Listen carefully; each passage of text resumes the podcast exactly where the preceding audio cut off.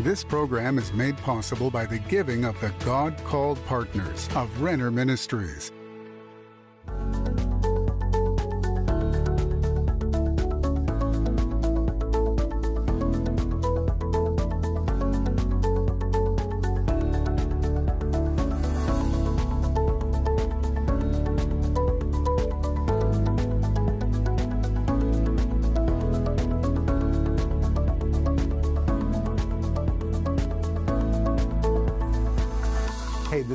Renner, and today I'm standing in front of a giant oven in the Gzhel factory outside of Moscow.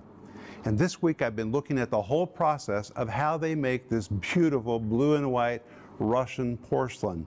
That porcelain has been in this oven for 48 hours, where the temperatures have been as high as 1,300 degrees, and now we're going to see the door opened to see what's been cooked in the fire. Eric Devay. Let's open the oven door. Look at the size of this door. Of course, the temperatures are very, very hot. And once the door is opened, we get a peek at treasures. Russian blue and white porcelain. Look at this. It is so heavy. They have to transport it back and forth into the oven and out of the oven on railroad tracks. And when you look at what is inside, it is amazing. And I can feel still the heat coming out of this oven. But look at it. It's so spectacular. And to think it began as clay in the earth, which was liquefied, poured into molds, cleaned, blemishes cut off, excess removed, dipped to see if there were any faults, any fractures or cracks, then marvelously painted, then hidden by glaze, and finally brought here to the oven. And the hottest temperature of all was required to bring out the richness of the blue and the shininess of each piece. That is just remarkable. And my friends, I want to tell you that if you've been through fire, and there's all kinds of fires in life, sometimes there are fires which are sent from the enemy, sometimes there are fires that we set ourselves, and sometimes God puts us through fires to make us strong. They're never bad fires. It's just what we need to be, what we need to be. God gives us what we need to be to cook us and to make us the best piece we can be for His service in the kingdom of God. And that's what I think about when I look at this beautiful Gzhel. And that is what I'm going to be talking to you about today. Stay tuned for a teaching you can trust, a message that will inspire, strengthen, and equip you with vital insights and understanding from the Word of God. Here is Rick. Welcome to today's program. This is Rick Renner, and I've been waiting for you. And today, I'm going to continue talking to you about the fire of God in your life. But hey, how did you like the introduction to today's program where I showed you me standing in front of the oven when they brought all of those gorgeous pieces of Russian porcelain out of the fire. You know, fire really adds a lot of color to our lives. And today I'm going to be giving you part of my testimony about how some fiery experiences brought color to my life. And those experiences still impact me today. They were very necessary in my life, though I did not enjoy it at the time that I was in the oven. But hey, I'm offering you my brand new series, which is called The Fire of God in Your Life. You know, there's a bad fire which the enemy sends, it ravages, it destroys. But then there is a holy fire which comes from the presence of God, and it is a refining fire that makes us better. And that is what this series is about the fire of God. The subtitle says, The Benefits of Embracing God's Fiery presence. And it comes with a wonderful study guide so you can read all the points and all the principles, everything in the series while you're seeing it or while you are hearing it. And today only, we're offering you my book called A Life Ablaze for free. Just one per household.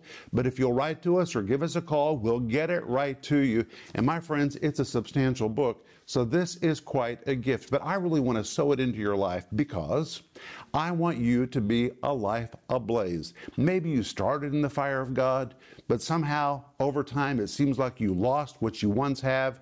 How do you rekindle the flames? That's what this book is about. The 10 simple keys to live on fire for God all of your life.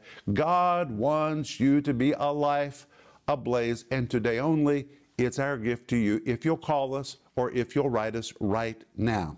And I want to remind you that when you reach out to us, we want to know how to pray for you. Jesus said, if two or three of you would gather together and agree about anything, I will do what you ask.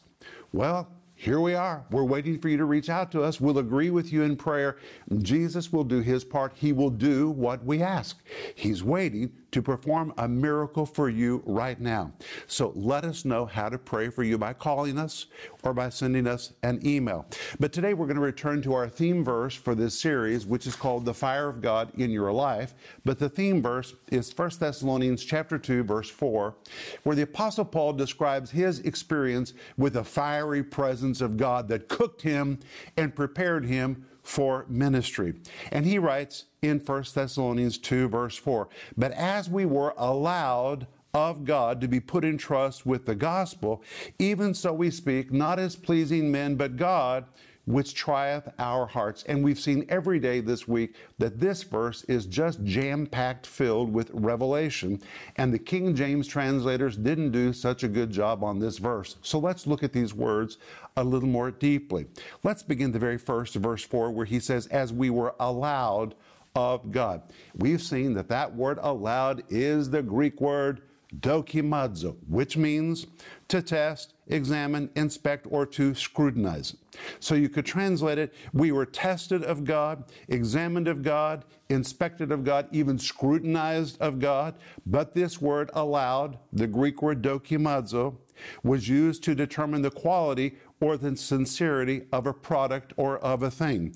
And because the object scrutinized finally passed the test, it could be viewed as genuine and sincere and ready to be used. And this word allowed, the Greek word dokimazo, was used to illustrate the test used to determine real and counterfeit coinage. And after a scrutinizing test of fire was used, the fire would reveal which coinage was real and which was counterfeit. But most importantly, this word allowed, the Greek word dokimazo, was used to picture the refining of metal by fire to remove its impurities. Now, I know that none of us like fiery experiences, but aren't you glad that they put metal through fire? Because the fire exposes all the defects. If they use the metal without that purifying process, it would have hidden defects that would later hurt all of us. The fire is necessary to remove impurities. First, the metal was placed in a fire that burned at a certain degree of heat. Then they turned up the heat into a second blaze, and finally they turned it up a third time. It was placed in a blazing fire that burned at the highest degree of all. This is where we get the phrase, Would you please stop putting me through the third degree? That's really where it came from. But all three such tests were needed in order to remove from the metal all the unseen impurities that were hidden from the naked eye. From the viewpoint of the naked eye, the metal probably looked strong and ready to be used even prior to those tests. But unseen defects were resident in the metal that would have shown up later as a break a fracture, or some kind of malfunction. I'm thinking about people who are mightily gifted but they began their career or they began their ministry before those defects had been dealt with in their life. And because those defects had never been submitted to the fiery presence of God, later in life, when they became more well known, suddenly those defects showed up, and it didn't just hurt them, it hurt a lot of people that were following them.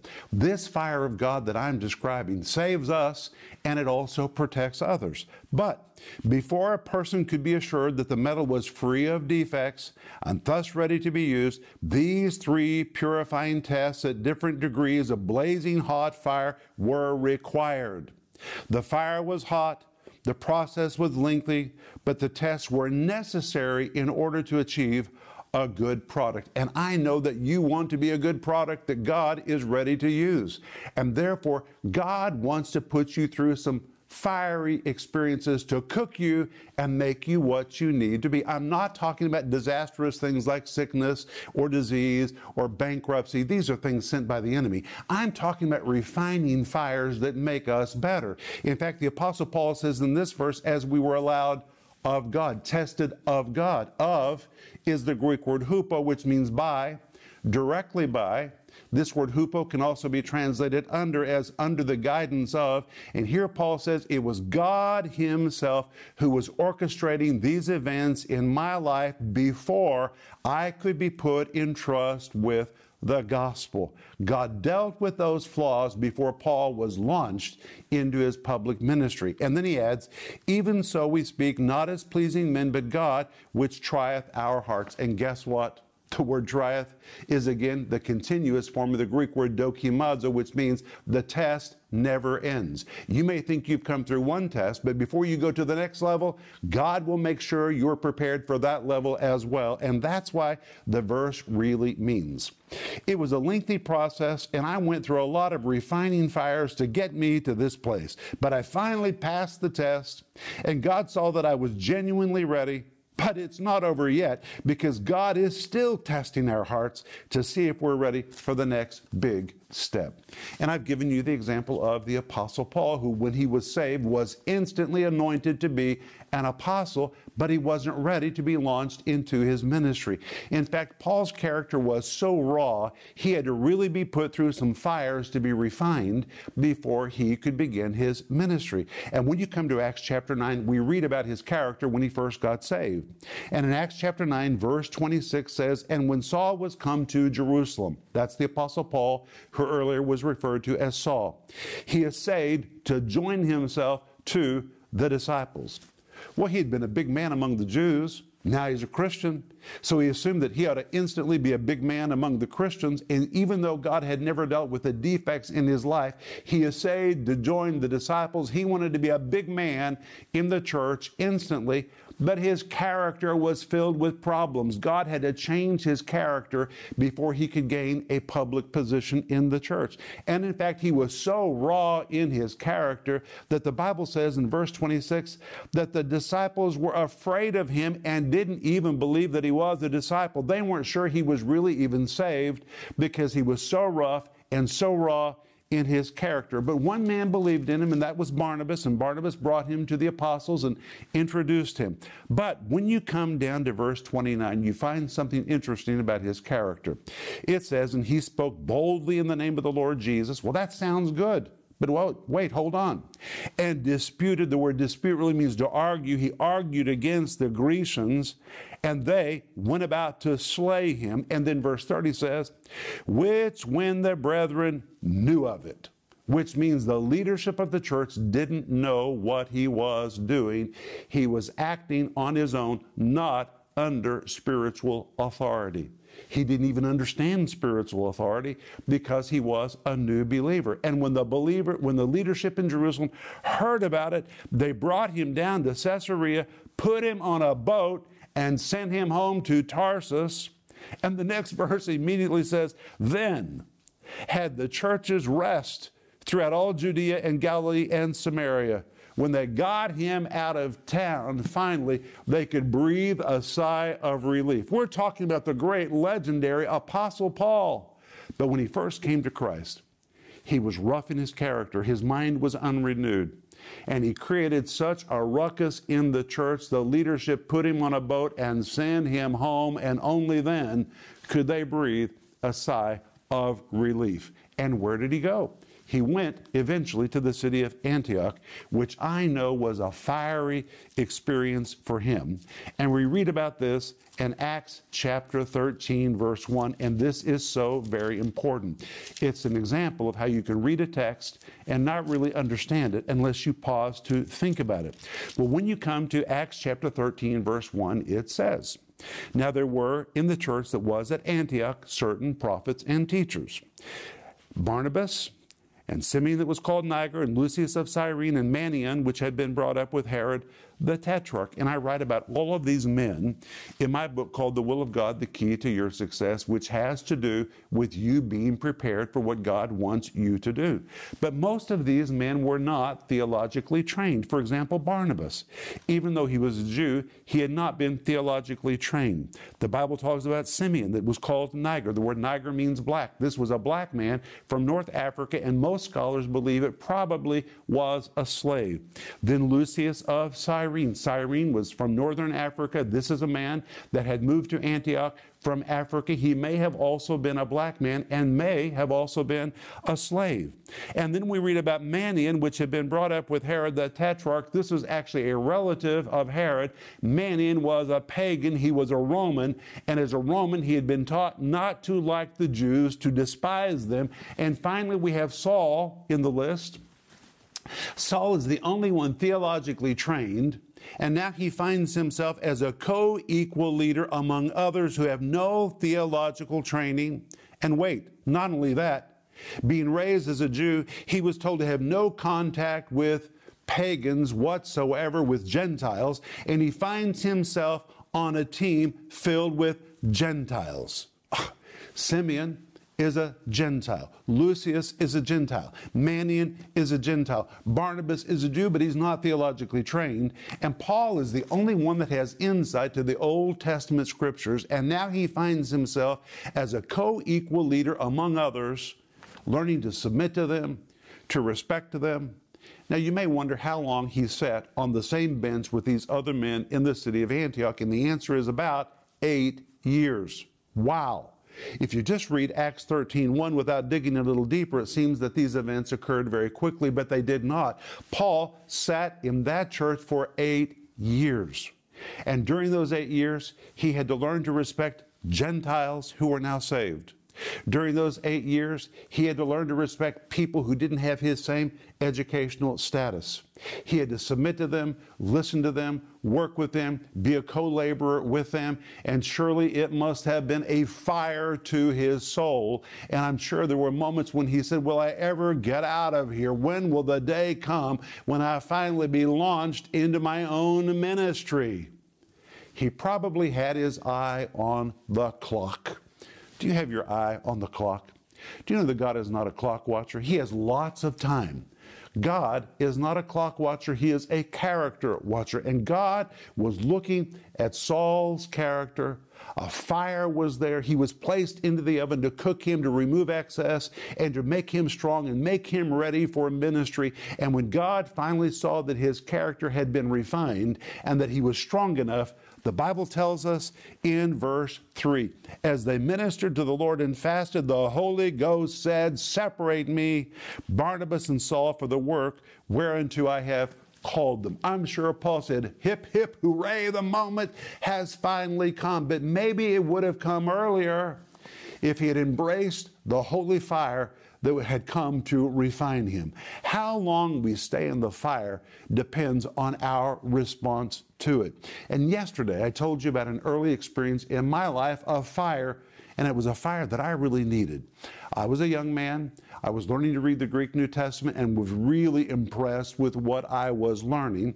I knew that I was called. I knew that I was anointed and I wanted to teach. And I went to the leadership of our church and told them how anointed I was and what a blessing it was that God sent me to that church at the university. They looked at me and said, Rick, we know that God really has anointed you, and we believe you are to begin your ministry. And as I told you yesterday, they gave me the ministry of setting up the chairs and vacuuming the carpet. And eventually they promoted me into washing the dishes at the church. And I thought it was so below me. But I didn't realize it at the time. But God had put me in the oven. And God was dealing with issues in me that needed to be removed. Finally, I said, Lord, I'm going to embrace this. I'm going to vacuum the carpet better than anybody has ever vacuumed it. I'm going to set up those chairs in the most professional way. I'm going to make those dishes gleam by the time that I'm done with them. I prayed over those chairs. I prayed over those dishes. I prayed over that carpet. I embraced the moment. And guess what? It was a moment that I needed in my life because that fiery experience revealed things in my character that were not right pride, arrogance, impatience. That fire revealed all those things, and by keeping me in that temperature for a period of time, the Lord began to remove that excess from my life. But hey, that was not the last time I was going to be put through fire. And in fact, when you understand Paul's words in 1 Thessalonians chapter 2 verse 4, he says, "It was a lengthy process and I went through a lot of refining fires to get me to this place, but I finally passed the test, and God saw I was genuinely ready. Now, listen to this part. And it's not over yet because God is still testing our hearts to see if we're ready for the next big step. And in the next program, I'm going to tell you about the Lord moving me from one oven to another oven because He needed to really prepare me for my future.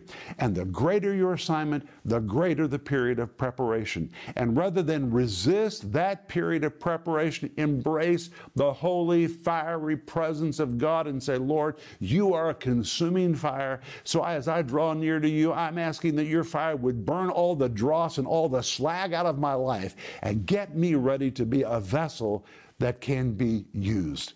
That is why God puts you in the oven. It's not to hurt you, it's to help you, to remove your defects, to remove impurities that would later show up and hurt you or hurt somebody else. God loves you so much, He's cooking you and He's getting you ready for something magnificent. I'll be back in just a moment, and I want to pray for you. Many people fear fiery experiences, but there is a good fire that we all need to keep burning in our lives. Fire sent from the enemy is destructive, but God sent fire is needed to make us stronger, pure, and ready for what God wants to do in and through our lives. Remember, the Bible says God is a consuming fire, and we need His fire to remain spiritually ablaze and burn red hot as we do our part to fulfill His great plan. In this life transforming five part series, Rick will show you how God's divine fire is needed to remove excess waste and make you stronger, reveal flaws that need to be corrected, make your life shine brighter, bring color to your life. This series is available in digital or physical formats starting at just $10. And today only. Get the book A Life Ablaze as our free gift to you. Just call the number on your screen or visit Renner.org to request it. In this powerful book, Rick lays out everything you need to live an intimate and uncompromising life and to stay on fire with the Holy Spirit's power for years to come. You can do it, but you need to know how. And that's what you'll discover in this timely book. Learn the right fuels you need to throw into your spiritual fire to get you burning again. Get the book A Life Ablaze for free today. And don't miss this powerful series, The Fire of God in Your Life. Call the number on your screen or go to Renner.org to order. Call or go online now.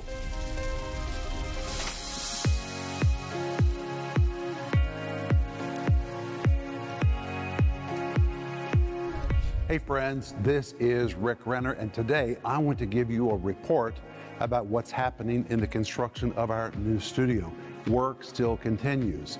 It's taken a little bit longer than we anticipated because of all the sanctions that have stopped materials from coming to Russia, but we're doing it step by step.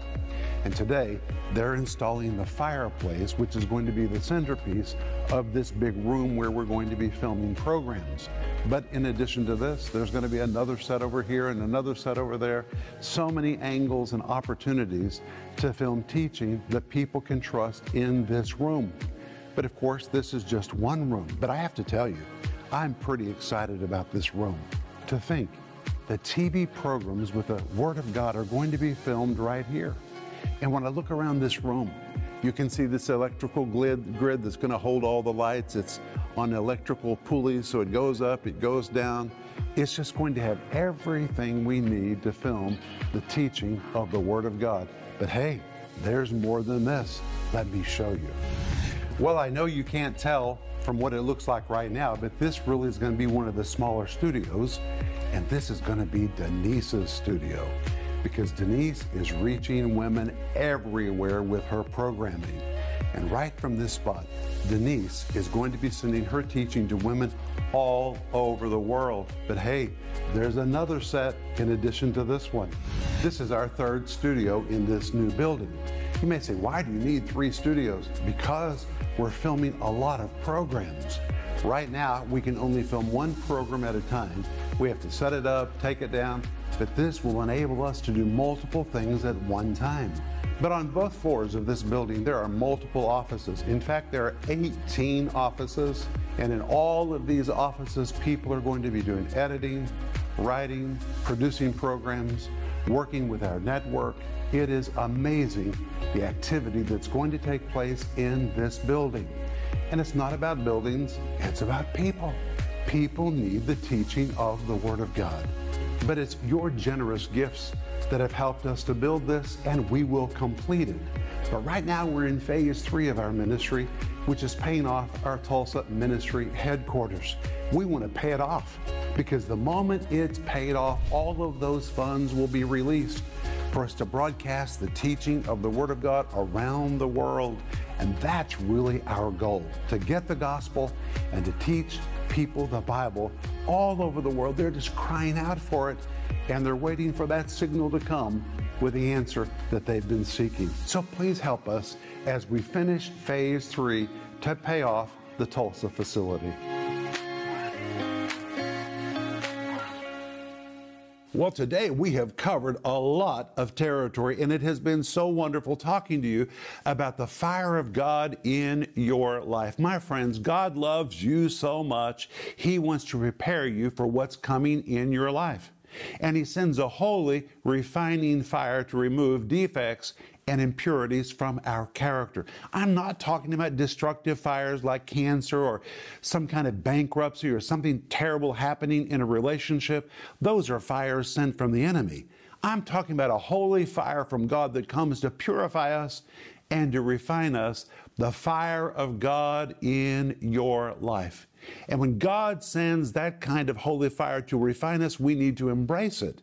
And that's why the subtitle says the benefits of embracing God's fiery presence. God is a consuming fire. And as we draw near to Him, His presence begins to burn out of us all the things that could later affect us in a negative way. So embrace the fiery presence of God.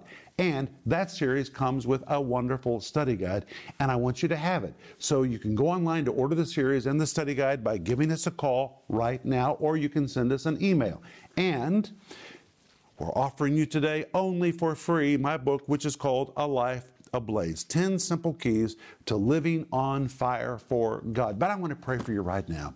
Father, thank you for your holy fire, which comes to purify us, to refine us, and to make us better. Help us not to resist it, but to embrace it. And Lord, we pray that you burn all the dross out of our life. In Jesus' name, amen. It's been good today, but I can hardly wait to get back tomorrow. We're going to wrap it up. But until then, remember Ecclesiastes 8 4, which says, Where the word of a king is, there is power. Renner Ministries is proclaiming the gospel of Jesus Christ through every available media to the uttermost parts of the earth. Discover the many ways you can help us make a difference in lives around the world with the Word of God.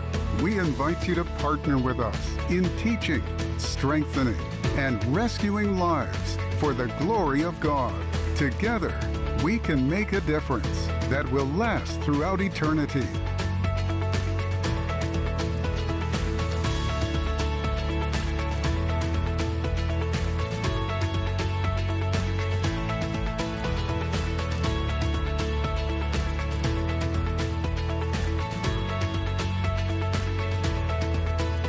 Program was made possible by the giving of the God called partners of Renner Ministries.